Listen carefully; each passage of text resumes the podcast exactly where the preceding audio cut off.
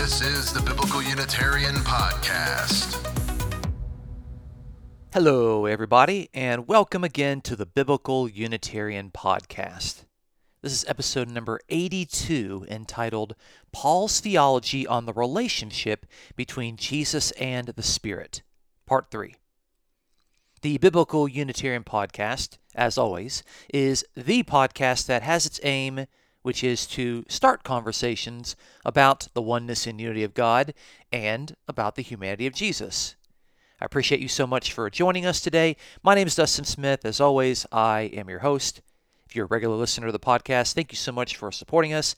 And if this is your first time, welcome and be sure to hit subscribe so you don't miss out on any future episodes we are cautiously working through the theology of Paul to better understand how he regards the interaction between the risen Lord Jesus Christ and the Holy Spirit, with the hopes of better understanding the two. We have initially observed that there is some overlap between the role of the risen Jesus in the purposes of the new covenant and the activity of the Spirit, noting that the Spirit acts as the extended power of God that both raised Jesus from the dead and will raise the dead in the future.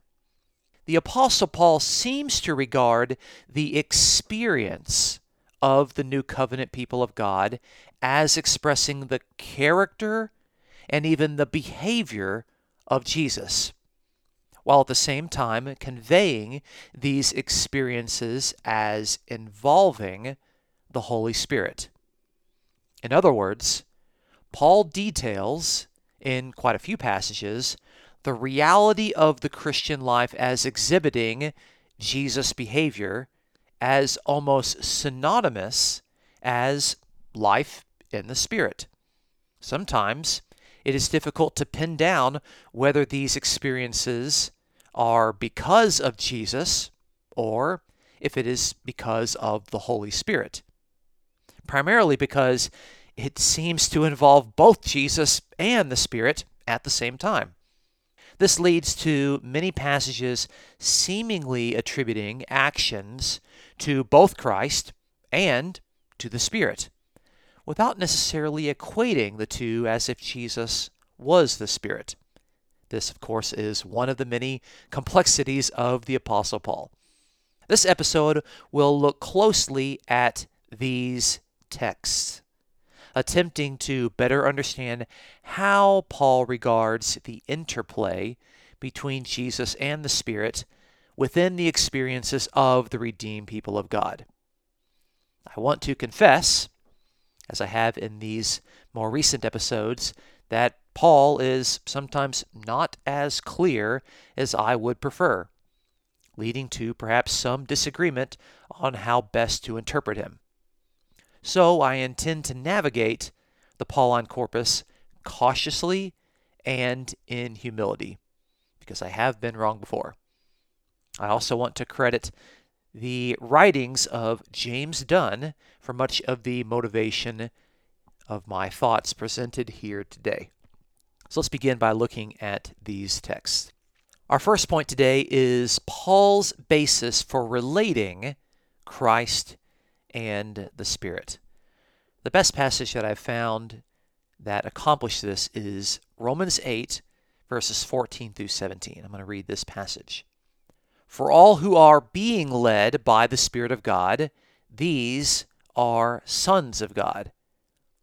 For you have not received a spirit of slavery, leading to fear again, but you have received a spirit of adoption as sons, by which we cry out, Abba, Father. The Spirit itself testifies with our spirit that we are children of God, and if children, heirs also, heirs of God, and fellow heirs with Christ. For indeed, we suffer with him so that we may also be glorified with him. That's Romans 8, verses 14 through 17. Very powerful passage that details a lot of the interaction between Christ and the Spirit in the experiences of the people of God.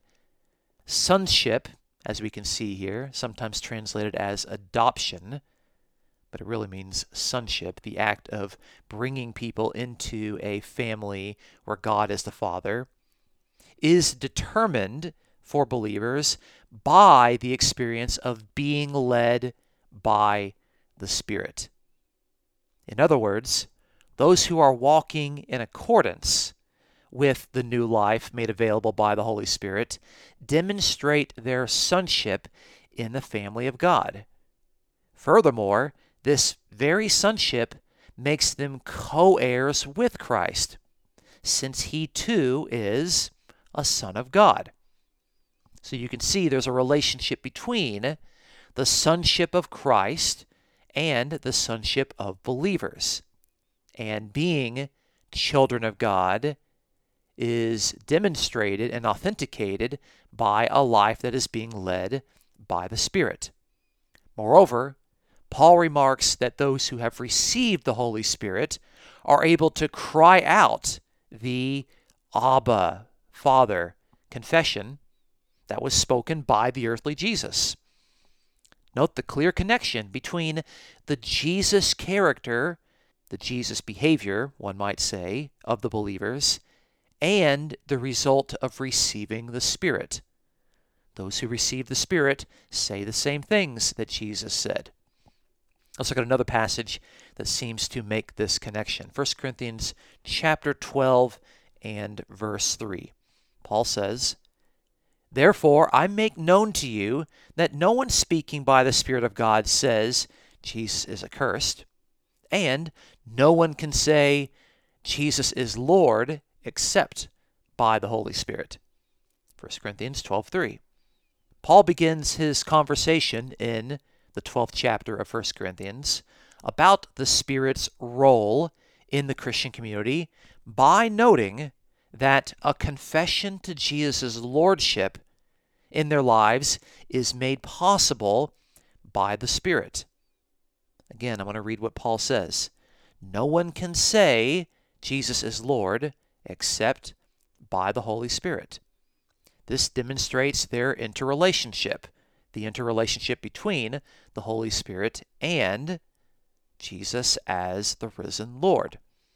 Those who possess the Spirit will authenticate their experience with a commitment to Jesus as their Lord. And by confessing to that lordship and submitting to that lordship, the lordship of the risen and exalted Jesus, they will, in the theology of Paul, be conformed to the image of the Son. There again, we can see the relationship between Jesus and the Holy Spirit. Our second point today is that the transformation into the image of God involves both Christ and the Spirit. Paul has an extended conversation about a believer's transformation into the image of God in 2 Corinthians chapters 3 and chapter 4. It's one of those places where the chapter division is a little deceiving so we're going to read passages from both 2 Corinthians 3 and 2 Corinthians chapter 4. I'm going to start in 2 Corinthians 3, verse 18. Paul says, But we all, with unveiled face, beholding as in a mirror the glory of the Lord, are being transformed into the same image from glory to glory, just as from the Lord the Spirit. That's 2 Corinthians 3:18. This is one of those passages that's a little wordy, a little confusing, and we wish that Paul would be a little clearer so that we can understand what he's trying to say. Now, I've argued in a previous episode that the Lord here is a reference to the Lord God, specifically God the Father, whose presence is experienced by the Spirit, just as Moses experienced God by the Spirit in Exodus 34. Because of the Spirit, believers are being transformed into the image of God. That's what Paul is actually saying here.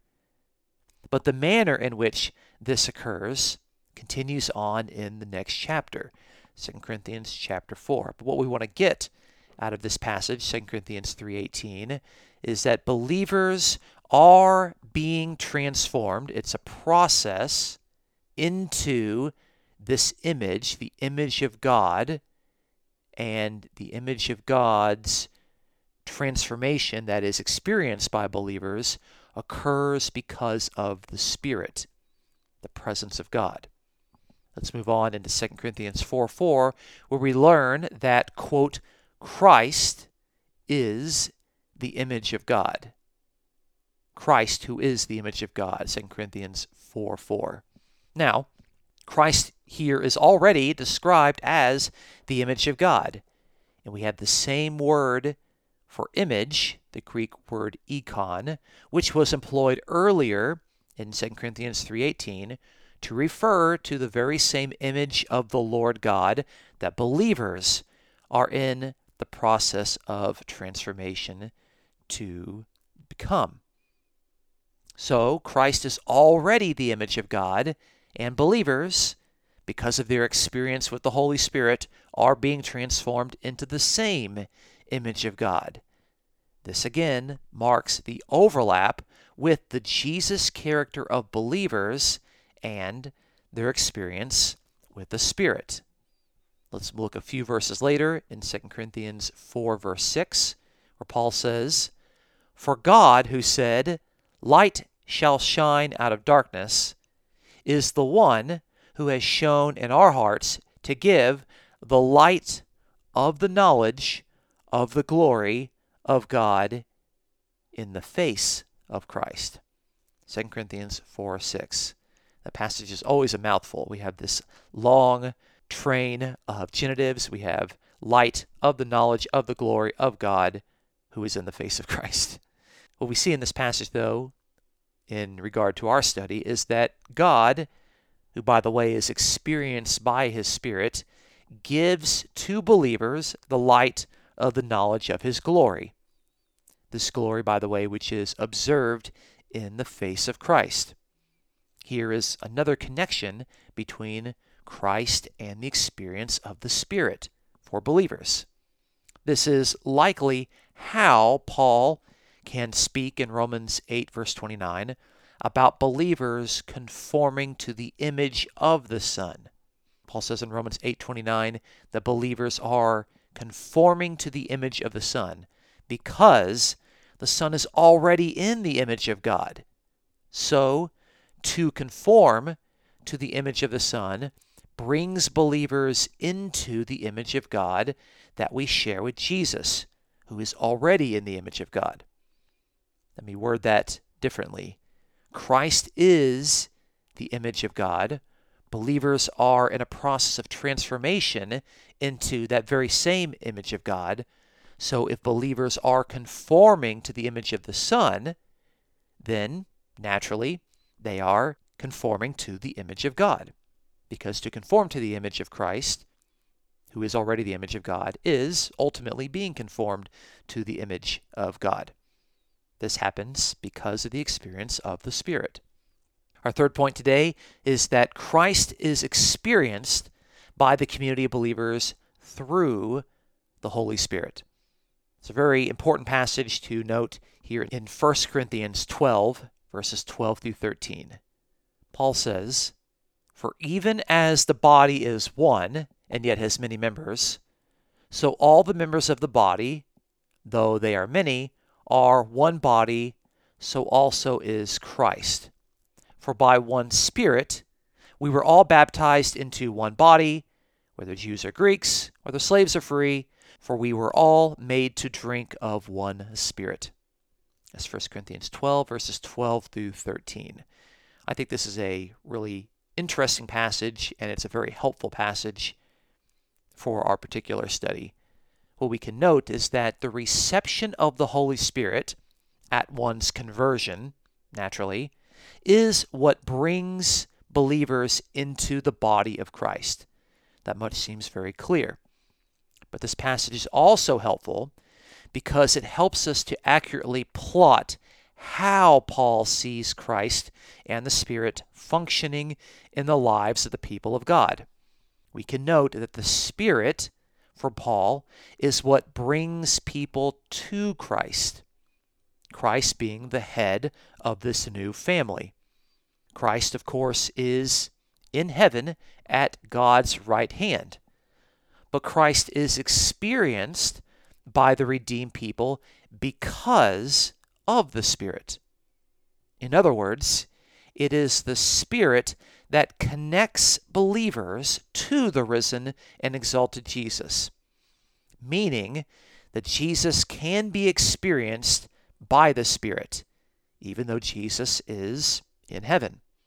The same theology can be exhibited in Ephesians chapter 4, where the Spirit holds the many members of the body of Christ together.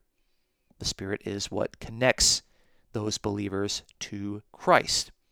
This is probably, in my humble opinion, how Paul came to coin the phrase Spirit of Christ and its many synonyms Spirit of Jesus Christ, etc. So, in conclusion, we have observed that the complex interaction between a Christian's experience of the risen Jesus and the Holy Spirit is described by the Apostle Paul in a variety of passages. Examining them together helps clarify Paul's theology on the role of the exalted Christ and the interaction of the Spirit within Christian communities. First, we noted that those who are living in accordance to the Spirit's leading exhibit the behavior and character of Christ, even addressing God as Father, just as the earthly Jesus demonstrated. The Spirit also confirms the commitment to making Jesus one's Lord. Second, we observe that the process of a believer's transformation into the image of God is made possible by the Holy Spirit. And this image can be verified in the face of the risen Jesus, who is already the image of God. If believers conform to the image of the Son, then they, naturally, transform into the image of God, because Christ is the image of God. This process of redemption is due to the experience of the Holy Spirit. Lastly, we noted that the Spirit connects believers to the risen Jesus, who is the head of the body. Christ in heaven is experienced by the new covenant people of God because of the Spirit, so that the reception of the Spirit reorients believers into a body that is headed up by the heavenly Jesus. What is interesting to point out in our study is that while Paul is able to hold God, God's Spirit, and the risen Jesus in this complex web of interaction, Paul never once states, suggests, or hints that these are three distinct persons within the Godhead. The Spirit is still God's Spirit, belonging to God, but shared with Jesus at his resurrection and employed to bringing believers into fellowship. But this Jesus remains the Son of the one God and is even considered an heir of God as believers are heirs of God. The Spirit, for Paul, is how Christian communities experientially connect to the risen Jesus. If you would like to support the podcast, be sure to check out this episode's description for a PayPal link. And thank you so much for those who have supported the podcast in the past. Thank you so much for listening to us. Hopefully, this has helped you to better understand Paul's theology of Christ's interaction with the Spirit. My name is Dustin Smith. I appreciate you joining us at the podcast. Until next time, please take care.